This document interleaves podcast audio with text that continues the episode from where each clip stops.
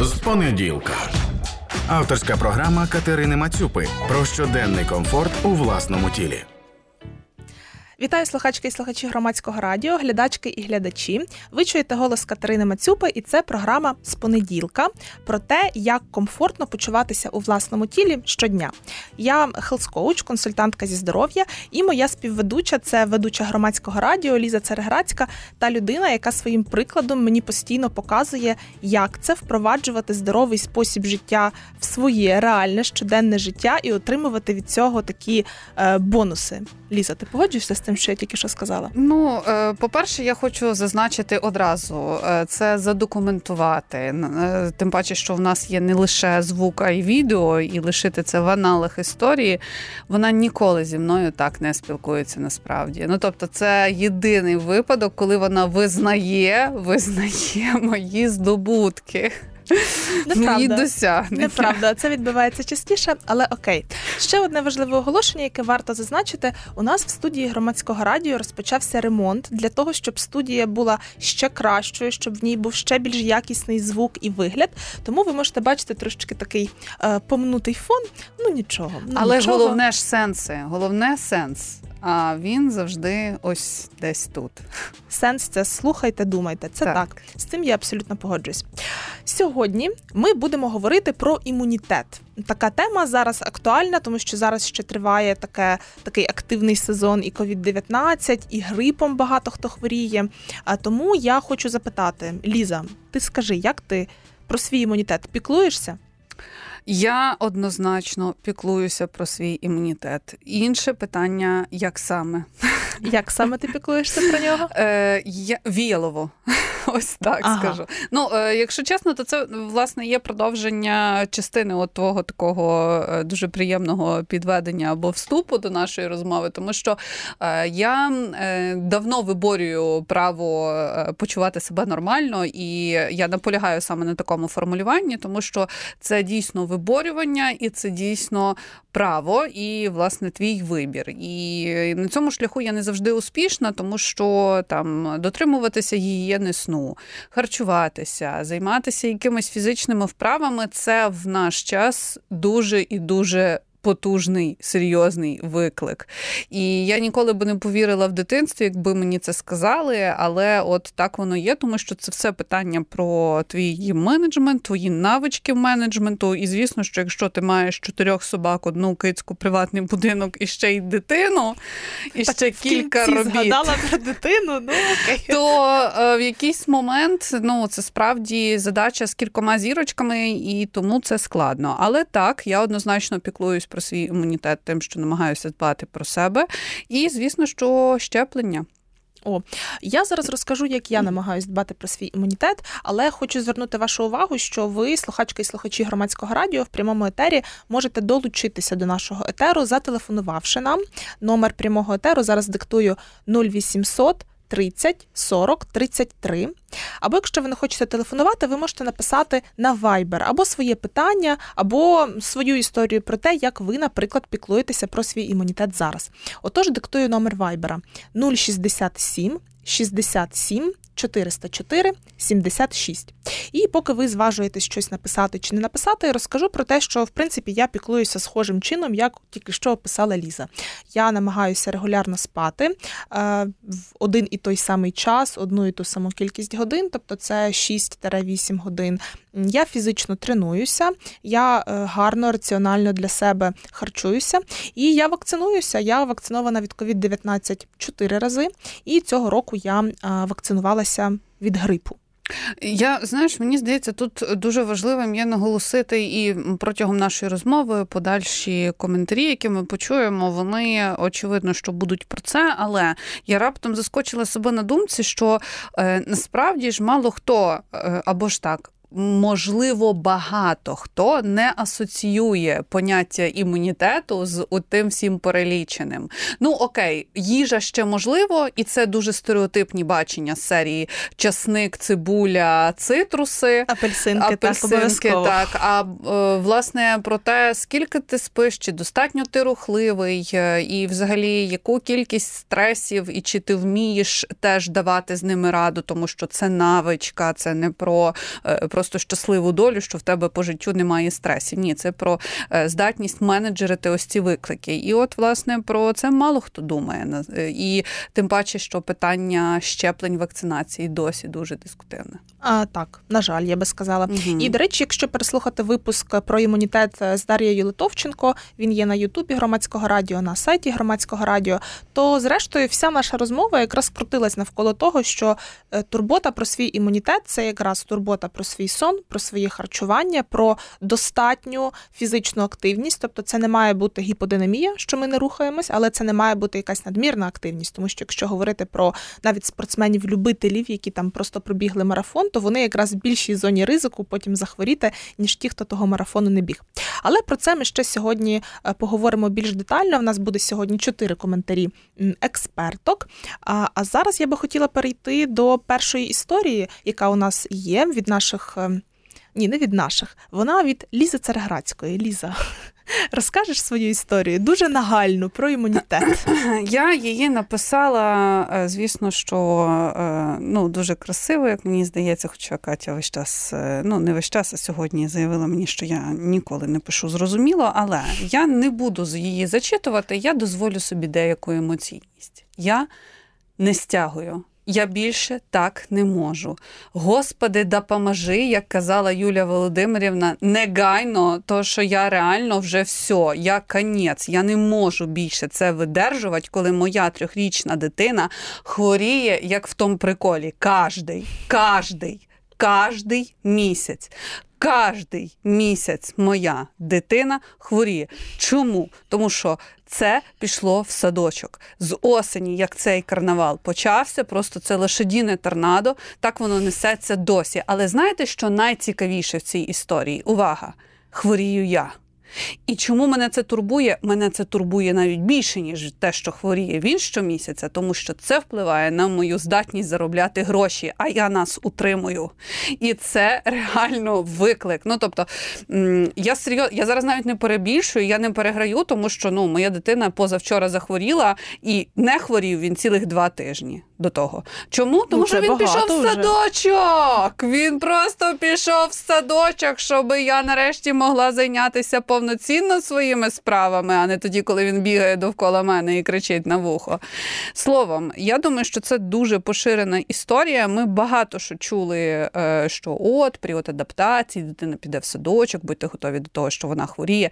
Я готова до того, що хворіє дитина. Я не готова до того, що хворію я через нього. Знаєш, я тут згадую е, такий один коментар від своєї знайомої десь в інстаграмі про те, що вона думала, що в неї хороший імунітет, поки в неї не з'явилась дитина, яка не почала їй чхати прямо в око. І так кожен раз.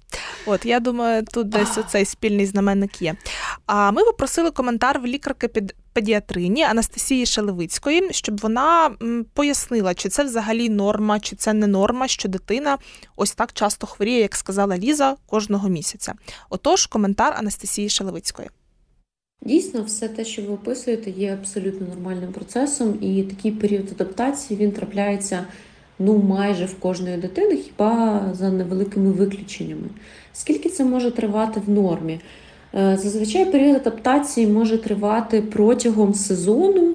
Е, тобто, наприклад, у нас є активний сезон респіраторних вірусних інфекцій, це зазвичай осінь-зима. Е, на весну вже е, трошечки ситуація зазвичай покращується, і в літні місяці також ситуація може бути краще через те, що менше вірусів циркулює. І е, друге, дуже важливе, діти більше часу проводять на відкритому просторі. Вікна часто відчинені в групах, і це також сприяє зменшенню ризиків поширення вірусних інфекцій.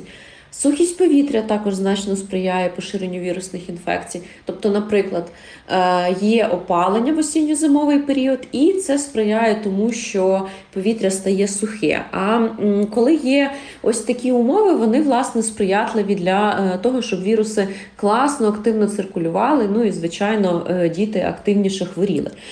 Тому, перше, про що б я хотіла сказати, що дуже важливо подбати про мікроклімат в групах, тобто дивитись, щоб не було дуже жарко, е, щоб е, провітрювались кімнати, де діти постійно проводять час. Оптимальна температура повітря 19-21 градус для наших слизових, і наші слизові є першим бар'єром, які які зустрічаються з різними вірусами, бактеріями і так далі.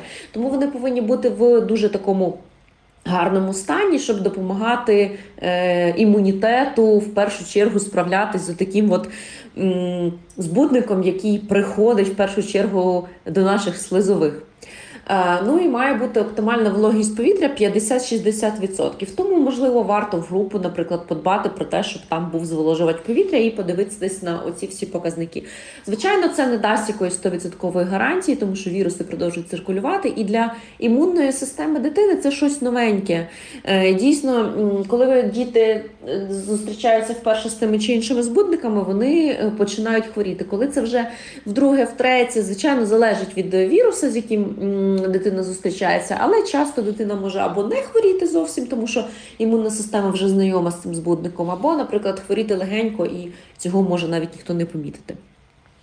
Але дуже важливо дійсно звернути увагу, коли це вже не є норма. Те, що ви описуєте, там навіть кожного місяця, коли дитина хворіє, це абсолютно варіант норми. 10-12 разів на рік дитина може хворіти на звичайні вірусні інфекції. Проте Якщо, наприклад, кожна вірусна інфекція закінчується отитом, е, якщо при кожній вірусній інфекції або, ну, можливо, трошки рідше, але дуже часто більше ніж е, три рази на рік е, була необхідна антибіотикотерапія дитині, і вона була призначена ну, дійсно за показаннями, а не про всяк випадок.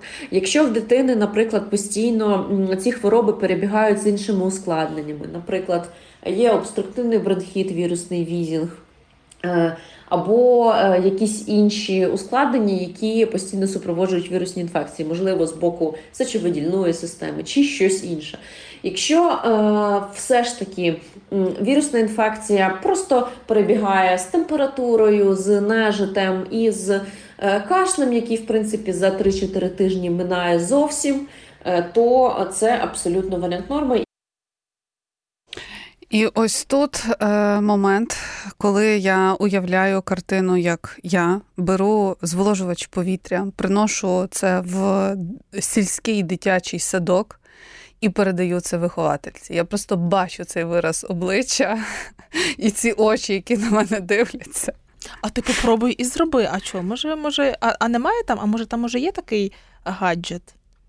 Там немає такого гаджету. Немає там гаджета. такого гаджету немає. Е, І знаєте, оце було би до речі, е, я зараз трошечки почала е, хвилюватися, бо уважно послухала е, завершення цього коментаря пані Анастасії, педіатрині Анастасії Шелевицької, яку ми щойно слухали. Адже вона сказала про обструктивний бронхіт, і це те, що ну, майже постійно вустима. І я так розумію, що треба. Треба піти до лікаря і попитати, що там і як. Бо кажуть, що, можливо, якусь імунограму треба робити, якась така двіжуха, можливо, ми про це е, теж ще поговоримо. Але ще з нагальних проблем, які є в контексті того, що твоя дитина постійно хворіє, це коли ця дитина може знов піти в садочок. Тому що тут думки трошечки різняться, є різні підходи. Ну, тобто є такий більш консервативний і не знаю, можливо, радянський, можливо, ні. Може, я собі це так придумала, що ну, типу, до побєдного. От поки дитина не як нова копійка, вона з дому вийти не може, власне, і в колектив прийти не може. І е, те, що я, наприклад, зустрічаю часто густо в е, там доказових лікарях, е, до яких звертаюся, вони кажуть, що якщо там лишається ще якийсь щось залишкове, то це нормально. Але знову ж таки, завідуюча садочка, куди ходить моя дитина наполягає, що якщо є каші чи соблі, чи ще щось лишається, щоб дітей не приводили. Ліза, ти покажеш запис нашої програми Завідуючий садочка? Я постараюсь, але тут питання не в тому, чи я її покажу, а в тому, чи я проконтролюю, що вона його подивиться. Проконтролюєш, ти багато чого проконтролюєш. Я бачу цю картину, як ти приходиш, включаєш ноутбук і кажеш: дивися. Чому я бачу цю картину? Так, так. І я думаю, зараз ми можемо прийти до продовження коментаря Анастасії Шелевицької про те, коли ж дитина може повертатися до колективу. Коли дитина може повертатись до дитячого колективу.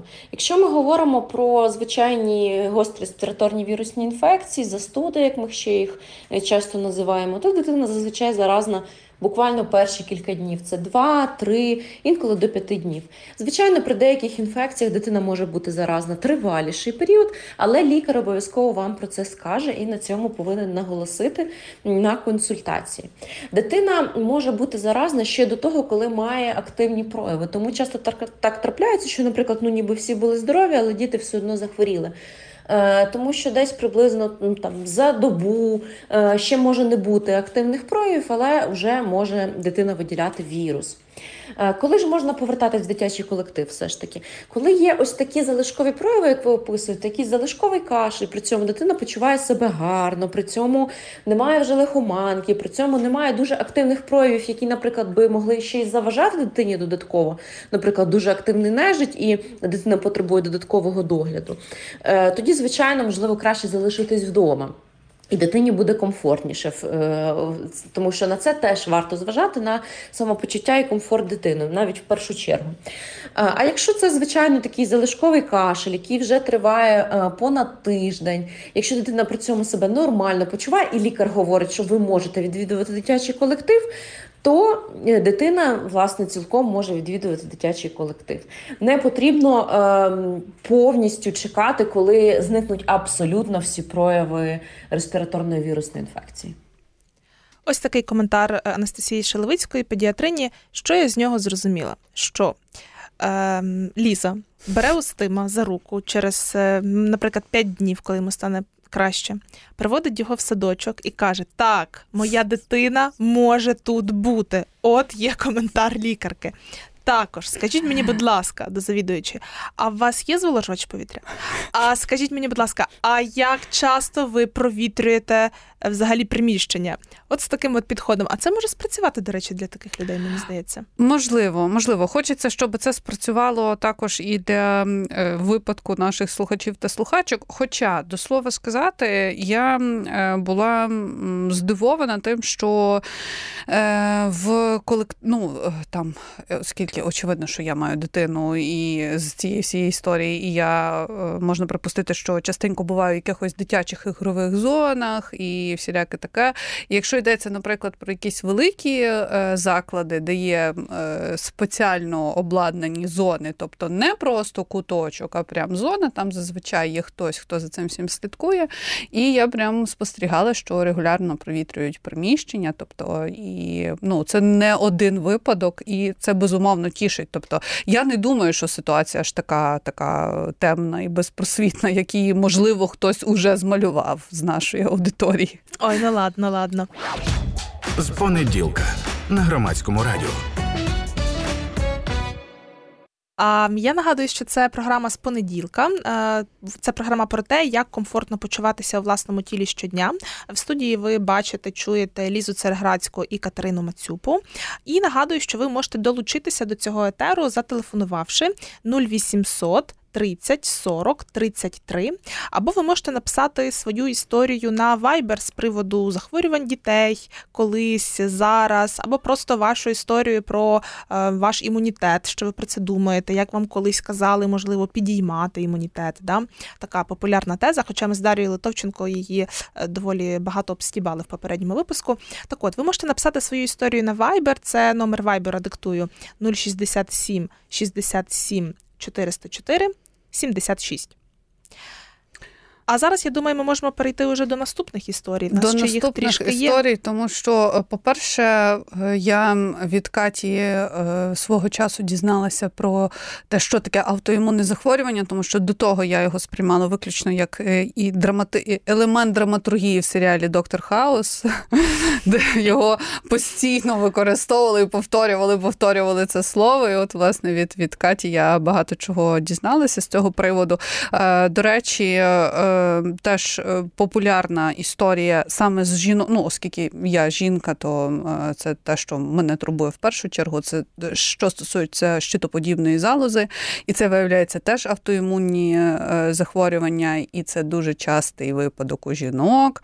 Словом, мені здається, що ця вся тема вона потребує якогось більш детального розкриття, тому що мені здається, що я не єдина людина, котра слово автоімунне, слово сполучення автоімунне захворювання сприймаю виключно як драматургічну, драматургічний поворот в серіалі Доктор Хаус. Я думаю про те, що я, мабуть, знаходжуся в якійсь такій бульбашці, тому що моє, наприклад, оточення, де ми вчимось на хелскоучів, є хелскоучами, дуже добре знають, що таке аутоімунні Та, захворювання. Мені здається, що це вже з кожного кутка просто кричать. Та, до речі, про що говорила Ліза, про щитоподібну залозу, це аутоімунний тероїтит або тероїтит Хашімото. Так, це аутоімунне захворювання щитоподібної залози, але воно не єдиним є захворюванням щитоподібної залози, але так, це аутоімунне захворювання. Не дарма... І не єдиним аутоімунним. Однозначно. І не дарма аутоімунні захворювання вони використовуються в драматургії доктора Хауса чи не тільки, тому що е, науці, медицині не завжди до кінця зрозуміло, чому вони виникають. Так, є думки, є версії, вони ну, стають це все більш подій. Ну це, це ж як завжди. У цих складних випадках це завжди якесь нашарування різних обставин, різних е, безперечно, але не все до кінця з'ясовано. З тим самим mm троїдитом теж не ну, не зрозуміло до кінця, чому він виникає. Чи, наприклад, якщо ми візьмемо таке захворювання, як розсіяний склероз, ну там ще все цікавіше, ще все складніше. Думаєш, може, у мене розсіяний склероз уже? Не думаю, не думаю, тебе вже тебе вже про це знала. Ні. І Ліза завжди міряє на себе якісь такі захворювання цікаві. Вона інколи підозрює. А як ти думаєш, а в мене немає хвороба Альцгеймера, а вона не може в мене розвиватися? Ну, знаєте, таке. А, таке. Або а в мене є цукровий діабет, як ти гадаєш? Да, от я чекаю, що ти сьогодні в кінці запитаєш про те, чи немає в тебе інсулінорезистентності. Але я думаю, час перейти до історії нашого слухача, історія від Іллі, е, і вона е, так чи інакше буде стосуватися аутоімунних захворювань. Чуть-чуть. Отож, е, лист і питання Іллі такі: чи насправді великий стрибок аутоімунних та інших хвороб розвинених країн, спричинений тим, розвинених взято в лапки, спричинений тим, що є дуже мало місць, де імунітет може себе проявити по ділу. Все скрізь гігієнічне, людина не стикається із реальними вагомими загрозами, тому імунітет починає казитися, мутувати, атакувати сам себе або взагалі нічого не робити. Це популярна теорія, яку я чув від багатьох своїх різних людей. Ліза, ти чула таку теорію колись? Е, Я не знаю щодо теорії, я можу сказати щодо гігієнічності довколишнього середовища. Моя дитина один раз з'їла голубине лайно. Тому ні, я не думаю, що все довкола гігієнічне, і ми від цього страждаємо. Просто людина живе е, в селі, в особняку з собаками. Хоча, в принципі, голубине лайно дуже просто можна з'їсти і в місті. У нього просто була така фішка. Він е, і це, до речі, було в місті. Він дуже любив камінці, і звісно, що камінці викликали в нього інтерес також суто смаковий. Він інколи їх облизував, але одного разу він помилився і замість камінця взяв голубине лайно. А яка була його реакція, коли він його скуштував? Він виплюнув, пішов далі. О, дуже здорова реакція, мені подобається. Інколи так хочеться робити з якимось, не знаю, небажаними партнерами в житті, там, чи чи ще щось з якимись іншими ситуаціями. Неприємними людьми, так. так. Про гігієнічну теорію зараз буде короткий коментар від імунологині Дарії Литовченко. Дійсно, існує гігієнічна теорія розвитку певних захворювань, і це стосується навіть не стільки аутоімунних захворювань, скільки розвитку алергічних реакцій, пов'язано з тим, що людина має менше контакту з різними, ну, з різноманіттям антигенів е, у там. Певні ранні е, періоди життя. І це стосується, ну, наприклад, мати там брата і сестру, це зменшує там ризик розвитку там, великої кількості алергічних реакцій, е, контакт з домашніми тваринами це добре, е, відсутність е, там постійної дезінфекції і так далі. Але тут дійсно має сенс це золота середина. Тобто перекос в будь-яку сторону це не ок, ні в сторону надмірного піклування про чистоту навколо себе, ні. Е, перекос е, в бік того, щоб там жити в бруді, для того, щоб е, тренувати імунну систему. Тобто прибрати квартиру це ок, а постійно її дезінфікувати це не ок. От. Але знову ж таки. Це більше про алергічні реакції. Якщо казати про аутоімунні хвороби, то тут дуже багато є причин, чому вони виникають, і одні з них це запалення. Чим більше рівень запалення в організмі, тим е, більше висувається, скажімо так, е, баланс цитокінів, і вони можуть спричинювати те, що клітини, які здатні знищувати, ну, наші клітини імунної системи, які здатні розпізнавати наші органи, вони не знищуються в організмі, а можуть е, утворюватися, розмножуватися і продукувати антитіла. Тобто ми маємо розуміти, що у нас в організмі постійно утворюються клітини, які здатні або розпізнавати, або продукувати антитіла проти наших органів.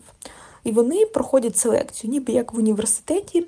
І е, якщо під час цієї селекції організм розуміє, що ця клітина вона небезпечна для нашого органу, вона має знищитись, саме ліквідуватися. І так працює наш організм. І коли цей механізм порушується, а це трапляється з дуже багатьох е, випадках, то тоді Ця клітина виходить з університету з неправильними навичками, вона починає продукувати, наприклад, антитіла проти клітин чи то ем, видної залози, або там клітин е, шлунку, чи там ем, сперматозоїдів і так далі. Або пошкодження, механічне пошкодження може сприяти. І навіть механічне пошкодження парних органів руйнує оболонки, за рахунок які огороджують даний орган від контакту з імунною системою системою, тобто орган є таким імунопривілейованим, і він не має ніколи контактувати з клітинами імунної системи. Така оболонка може, ну, оболонка це образно. Цей захисний шар він може руйнуватися за рахунок механічного пошкодження, і імунна система добирається до цього органу, і він стає чужорідним. І навіть якщо це парний орган, наприклад, яєчники у жінок, то пошкодження в одному місці провокує до розвитку аутоімунного захворювання одразу в двох органах. Е, ну, ось такий приклад. Тобто, я б сказала, що якщо підсумувати, що гігієнічна теорія е, існує, вона стосується в більшій мірі алергічних захворювань, ніж аутоімунних.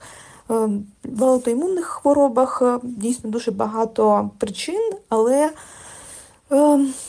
саме ну, окремо я б не виділяла чисто одну гігієнічну. От. А знаєш, е, про що я ще е, думаю і хотіла тебе, до речі, запитати щодо імунітету чоловіків і жінок? Так. Е, як, Наскільки я розумію, то е, в жінок є ніби як більший резерв чи запас до оцих всіх е, якихось ну, протидії, що імунна відповідь, можливо, е, сильніша чи якось так. Але разом із тим це і спричиняє те, що оці всі е, захворювання, зокрема пов'язані з щитовидною, це оцей наслідок. Чи я помиляюсь? Ну, це може бути одна з версій, одна з теорій, mm. але, по-перше, я про таке не чула. По-друге, я не готова якось зараз це підтвердити чи спростувати. Я готова висунути альтернативну, сказати, що навпаки, за рахунок того, що в чоловіків е, більше тестостерону, вони можуть бути якраз стійкішими. Але це все чесно таке вилами по воді писано і не зрозуміло. Ну, я так розумію, що взагалі е, питання, які стосуються імунітету, вони зараз якраз активно досліджуються і багато вони різних е, спостережень, ці всі групи контрольні. Ну, е, групи контрольні вони є в принципі в будь-яких хороших наукових дослідженнях. Дослідження так чи інакше проводяться. Просто імунітет е, ну це така тема, така біохімічна, дуже багато чого на нього впливає. І, ну, от, наприклад, чому складно досліджувати їжу на такому більш простішому прикладі поясню. Тому що коли ти хочеш дослідити вплив, наприклад, тільки одного продукту, наприклад, броколі, на е, організм людини, то важко ну, зорганізувати якісне дослідження цього процесу, тому що людина вже ж не їсть тільки броколі, вона їсть завжди ще щось. І відповідно, коли ми будемо досліджувати вплив того броколі, то ми не можемо бути точно певні, чи це точно броколі вплинуло, чи сума факторів. А якщо ми зробимо так, е, такий рафінований, е, таку рафіновану вижимку і будемо годувати людину тільки броколі, так тоді це теж е, ем, сказить результати нам і викривить їх, тому що людина зазвичай ну не їсть одне броколі, і це нераціонально взагалі так робити. Не робіть так, будь ласка, якщо раптом подумали. З імунітетом буде схожа історія. Тобто, ну там відслідкувати, що саме на що вплинуло, доволі складно. Тому зрозуміло, що це е, досліджується так, але якісь такі однозначні висновки. Е, ну, зрозуміло, що це за все хороше проти всього поганого. Тобто, спосіб життя так він дуже важить, це очевидно, але до кінця якісь механізми вони ще не зрозумілі, і в тому числі ті самі аутоімунні захворювання теж не до кінця зрозуміло, чому вони виникають. Таке, Таке буває. Я коли слухала коментар Даші Литовченко, імунологині хелс-коуча, я подумала, що твоєму стиму, твоїй дитині е, повезло в плані алергічних реакцій в майбутній перспективі, бо в нього є контакт з чотирма собаками і з кицькою. Так, це правда. Він е, ну вже вже можна сказати, що направду я там відчуваю якусь різницю між там ним і іншими дітьми, котрі, наприклад, живуть просто в квартирі без взагалі нікого, і там бабусі, люблячі, які все вимивають. Ну тобто е, якісь такі маячки я можу спостерігати. Хоча, ну знову ж таки, це все відбувається на мій хлопський розум. Зрозуміло, що я не претендую на якісь експертні оцінки. Е, я знову ж повертаючись до історії з обширністю і комплексністю комплексністю поняття імунітет, пропоную е, наступну історію, теж е, яку ми маємо в своєму підпорядкуванні. Це історія Андрія, який пише нам таке. Е, як у мене було під час навчання? Я чудово вчуся, закриваю ще до сесії половину предметів сотками, автоматами, чудово здаю сесію, при цьому маю громадську активність, творчу самореалізацію, маю проєкти з друзями, паралельно підпрацьовую. І все це іде прекрасно. Я просто рубаю. Закінчується сесія, починаються канікули, і я що? Я захворіваю. Причому це не однакова хвороба, це не співпадає з епідемією там грипу, наприклад. Якщо от щось в організмі ламається різне, раптово, без очевидних причин, окрім виснаження, дуже часто неусвідомленого виснаження. Це мені не подобається. Мені цікаво, чому так відбувається і як робити так, щоб цього не траплялось.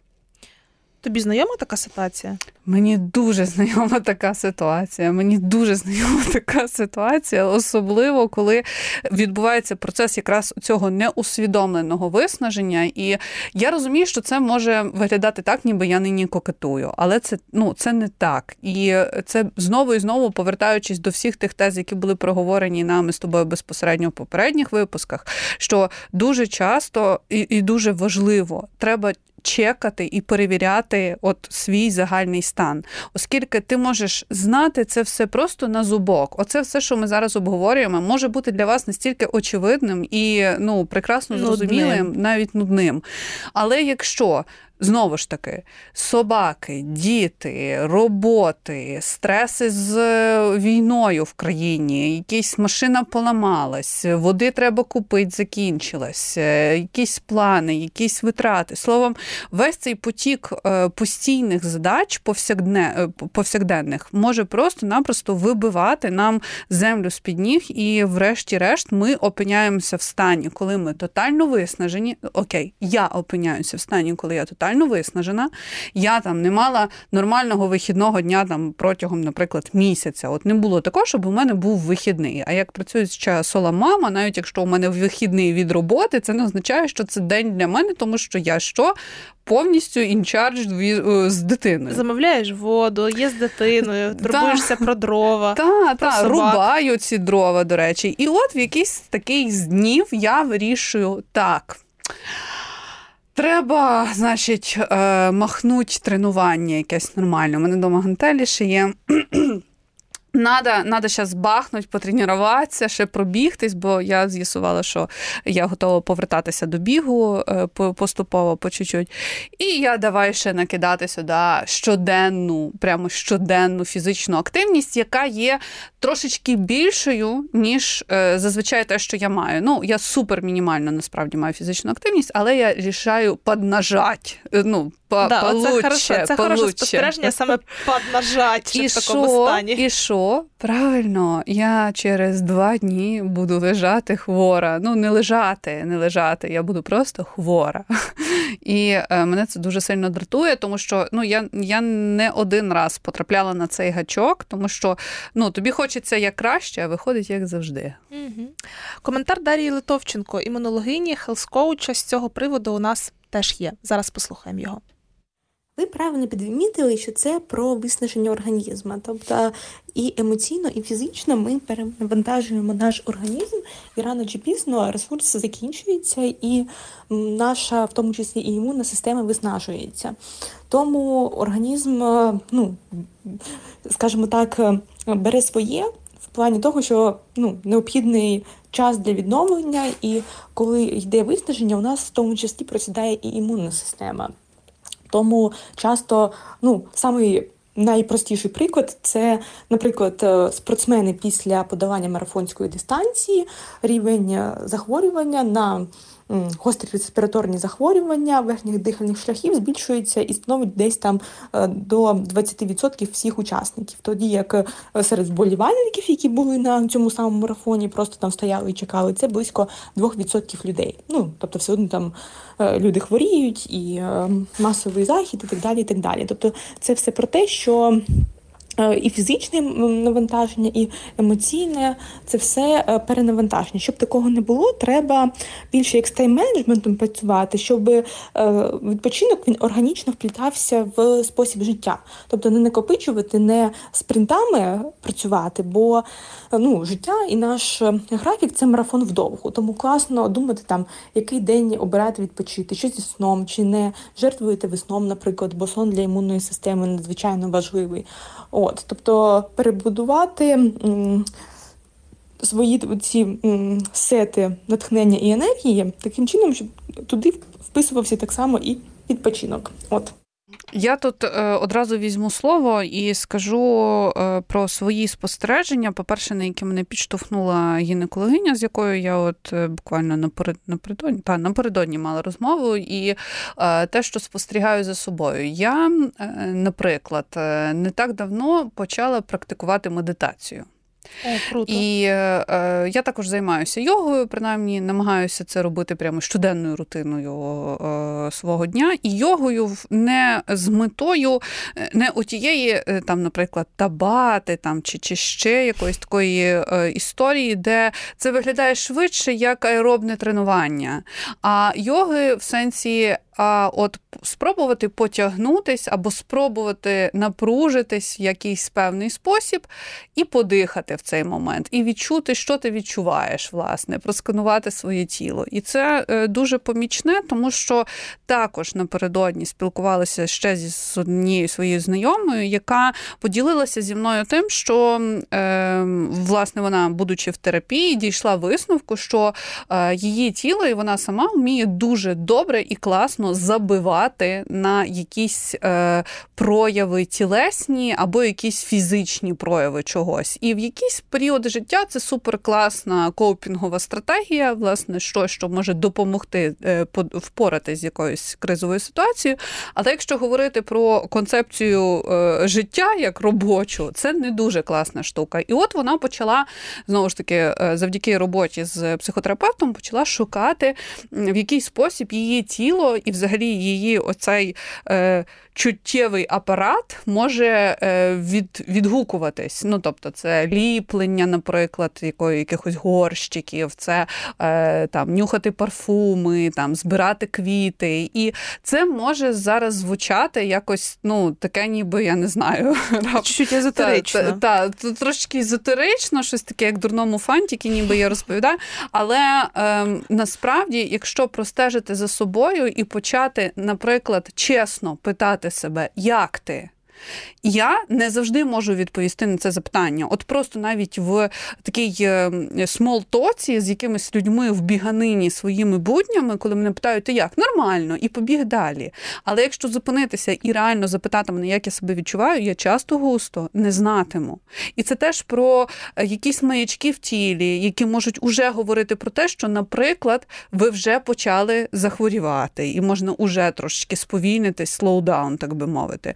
І і е, такі практики, як медитація, йога або просто ну там mindfulness практики, їх теж дуже багато. Вони допомагають зробити ось цей чекап, в сенсі чекати свій стан е, повсякденною е, якоюсь навичкою, вмінням, тому що ну ми не вміємо цього робити. Я виховувалася так, що треба тільки краще, вище, сильніше, потерпиш, давай вперед, ти можеш краще. І як результат, я маю наслідком те, що я часто густо просто ігнорую свої базові потреби, доки не лягаю вже в якомусь критичному стані. І це проблема. Але ти вже на шляху подолання цієї Так. ситуації, тому що ти зробила дуже багато таких е, стрибків вгору на цю тему. і Я за цим спостерігала і продовжую спостерігати насправді.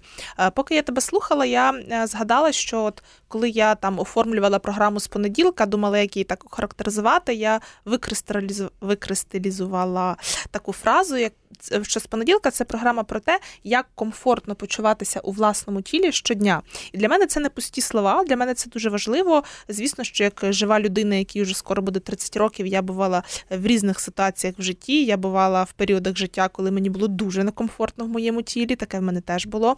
І тому, але коли ти це втрачаєш, і потім ти це знаходиш, ти розумієш, яка в цьому цінність. Але щоб розуміти комфорт свого тіла чи не комфорт, треба себе запитати, і треба дійсно зрозуміти, що ти відчуваєш. І це дуже дуже цінно, і не треба цим нехтувати. До коментаря імунологині і хелскоуча Дар'ї Литовченко я би ще хотіла додати таку е, більше байку, теж таку одну з теорій, яку я вперше підслухала в програмі е, Хюберман Лаб Ендрю Губермана.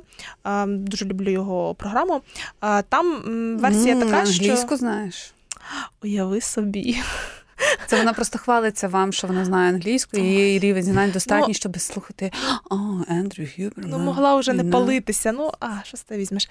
Значить так, е, Хюберман говорить, що коли у нас е, високий рівень кортизолу, коли у нас постійний стрес, то тоді е, ну, наша опірність організму вона може бути трохи вища. А коли оцей стрес проходить і рівень кортизолу, ну якби хронічно він починає трохи зменшуватися, то тоді ми стаємо якраз слабшими, і це момент для вразливості нашого організму. Це для мене теж звучить логічно. Це одна із теорій, що важливо розуміти. Тобто це не істина в останній інстанції, може виявитись так, що це абсолютно неправда, але логіка в цьому певна є. І, наприклад, у мене є схожий досвід, як е, був у нашого дописувача, який не написав цей лист в Андрія. Я, наприклад, теж е, часто хворіла після сесії, я хворіла після якихось таких марафонів на роботі. От у мене теж таке бувало, тому мені, в принципі, це, це знайомо. Ем, Я думаю, що е, теж тут потрібно трошечки е, наголосити на тому, що е, все те, про що ми говоримо, це якісь, ну, типу, випадки. ем, З нашої з нашого особистого досвіду, і там трапляється у нас, так це не означає, що, наприклад, ви не можете брати участь в якихось марафонах там чи, чи ще щось таке. Звісно, що ні. І йдеться про рівень підготовки, про те, як ви до цього готуєтесь. Ну я думаю, що це і так зрозуміло, але просто я вирішила зайвий раз про це наголосити. Так, звичайно, ми в цьому, в, ці, в цьому форматі з понеділка з Лізою часто апелюємо до свого досвіду, щоб було зрозуміло, що ми саме маємо на увазі, про що ми говоримо. Але підкреслюю, це не означає, що нас, наш досвід це обов'язково ваш досвід. Да? Він десь може співпадати, тому що всі ми люди, всі ми маємо там е, тіло і таке інше, але він може бути і різним, і це теж нормально. А зараз я би вже хотіла перейти до теми інсулінорезистентності і цукрового діабету другого типу. Тому що, пам'ятаєте, можливо, коли почалась пандемія COVID-19, багато акцентували увагу на тому, що в зоні ризику це є люди з цукровим діабетом другого типу. І вони важче переносили захворюваність на COVID-19, як ми потім бачили. Тобто, це ні для кого не, було здивуванням, ні для кого вже потім не було якимось відкриттям. Пам'ятаєш, от про, про цю категорію людей е, COVID-19 і цукровий діабет другого типу? Е, Я погано це пам'ятаю. Я єдине, що знаю точно зараз, що е, цукровий діабет другого типу, просто термін цукровий діабет це більш-менш зрозумілий е, процес або щось явище для широкої маси людей. А от інсулінорезистентність ні. Інсулінорезистентність це погана чутливість до інсуліну тканин нашого тіла. А, і це такий стан, який ну часто передує, наприклад, тому самому цукровому діабету. Це через те, що ти жрав типу. е, сахар постійно. Ну ні, не тільки через це. Ну вже не наскільки. Ну ну вже але переїдати цукром справді не треба. А зараз я пропоную послухати коментар ендокринологині Анни Остапчук про те, чому е, стан інсулінорезистентності часто означає те, що людина частіше хворіє на, наприклад, якісь простудні захворювання. Отож, слухаємо коментар Анни Остапчук. Якщо говорити про інсулінорезистентність при ожирінні, то так, дійсно існують переконливі докази того, що саме ожиріння негативно впливає на імунітет в цілому. Адже ожиріння є системним запаленням з виділенням прозапальних цитокінів, що можуть знизити чутливість імунних клітин до запальних реакцій під час фактичної інфекції. Також дослідження показують зміну функцій імунних клітин у людей із ожирінням порівняно з людьми, що мають вагу у межах референтних значень. Є значні розбіжності в кількості лейкоцитів, е, їх підгруп, порушення росту, розвитку, активності моноцитів. Цікаво, що в деяких дослідженнях було показано, що ожиріння прискорює старіння тимусу і зменшує різноманітність Т клітин, таким чином впливаючи на імунну відповідь та стан рівноваги клітин. Вплив інсуліну на клітинний імунітет зрозуміли лише частково. Є клітини імунної системи, які є чутливими до інсуліну. Також багато досліджень, особливо оцінюючи нещодавну пандемію, показують, що люди з ожирінням, інсулінорезистентністю, цукровим діабетом хворіють частіше та важче. Є різні теорії причин та механізмів, але це ще все у процесі вивчення. Ну що, тепер стало зрозуміліше, Ліза? Ні, я досі не розумію, що таке інсулінорезистентність. Я тебе попросила як нормальну людину це пояснити. Все, що ти мені сказала, якісь опять термін блін з підручника, а наступного разу, коли я перепитаю, ти будеш закочувати очі і говорити про те, що я ніколи тебе не слухаю, і не пам'ятаю, що ти мені говориш. Так, пункт перший для Лізи і для слухачів і слухачок, і глядачів і глядачок. Наступний випуск з понеділка, який буде наступного понеділка, буде цілу годину майже про те, що таке інсулінорезистентність і що з нею робити. І там гостею якраз буде теж лікарка-ендокринологиня Анна Остапчук, коментар якої ми тільки що чули. Це і... не переддіабетичний стан, це те, що я поняла. Ну, воно інколи, ну, взагалі так. Навіть це воно інколи поєднується, але взагалі ні. Так, це різне. це різне. Е, Якщо коротко на пальцях пояснити, що таке інсулінорезистентність, це дивися, всі е, такі клітини твого тіла, ну ладно, не всі, але багато потребують глюкози. Інсулін має доставити ту глюкозу в ті клітини. І якщо виникає така ситуація, що тканини погано чутливі до інсуліну, то тканини не отримують глюкози, а глюкоза е, в судинах, ну в крові росте і пошкоджує судини. Це поганий стан. Ясно, я послухаю випуск, але нам треба ще сказати про книжки. Ну, кажи, що в нас є дві книжки. У нас є дві книжки. Ось так вони класно виглядають. Вони не страхітливі, тому що тоненькі, їх легко і просто прочитати. Називаються Школа цукрового діабету для пацієнта в дужечках, частини різні: перша, друга, третя і перша, друга, третя, четверта. Ні. Е, Словом, це такий е, класний, мені здається, е, спосіб дати відповіді на запитання, які турбують, якщо вони вас турбують. Але отримати їх, до речі, ви зможете у випадку, якщо. Якщо ви будете активні, якщо ви напишете під цим відео свої коментарі про те, що, наприклад, вам колись поставили діагноз інсулінорезистентність, чи про це сказали, і якось сказали відозмінити спосіб життя. Як? Чи взагалі про це казали? По-перше, якщо сказали видозмінити спосіб життя, то як саме? І е, першому, хто напише цей коментар, ми подаруємо ці книжки. Ці книжки вони дуже класно допомагають менеджерити спосіб життя з цукром діабетом другого типу, з інсулінорезистентністю насправді теж. І також ми подаруємо ці книжки тому, хто напише найбільш розлогу історію на тему, як же йому сказали видозмінити спосіб життя після того, як поставили діагноз цукровий діабет другого типу, або сказали, що у вас інсулінорезистентність. А я розкажу історію про свого діда з діабетом. Це буде трішки пізніше. А зараз ми прощаємося. Це була програма з понеділка. Ви слухали Катерину Мацюпу і Лізу Цереграцьку. Отже, слухайте, думайте з понеділка на громадському радіо.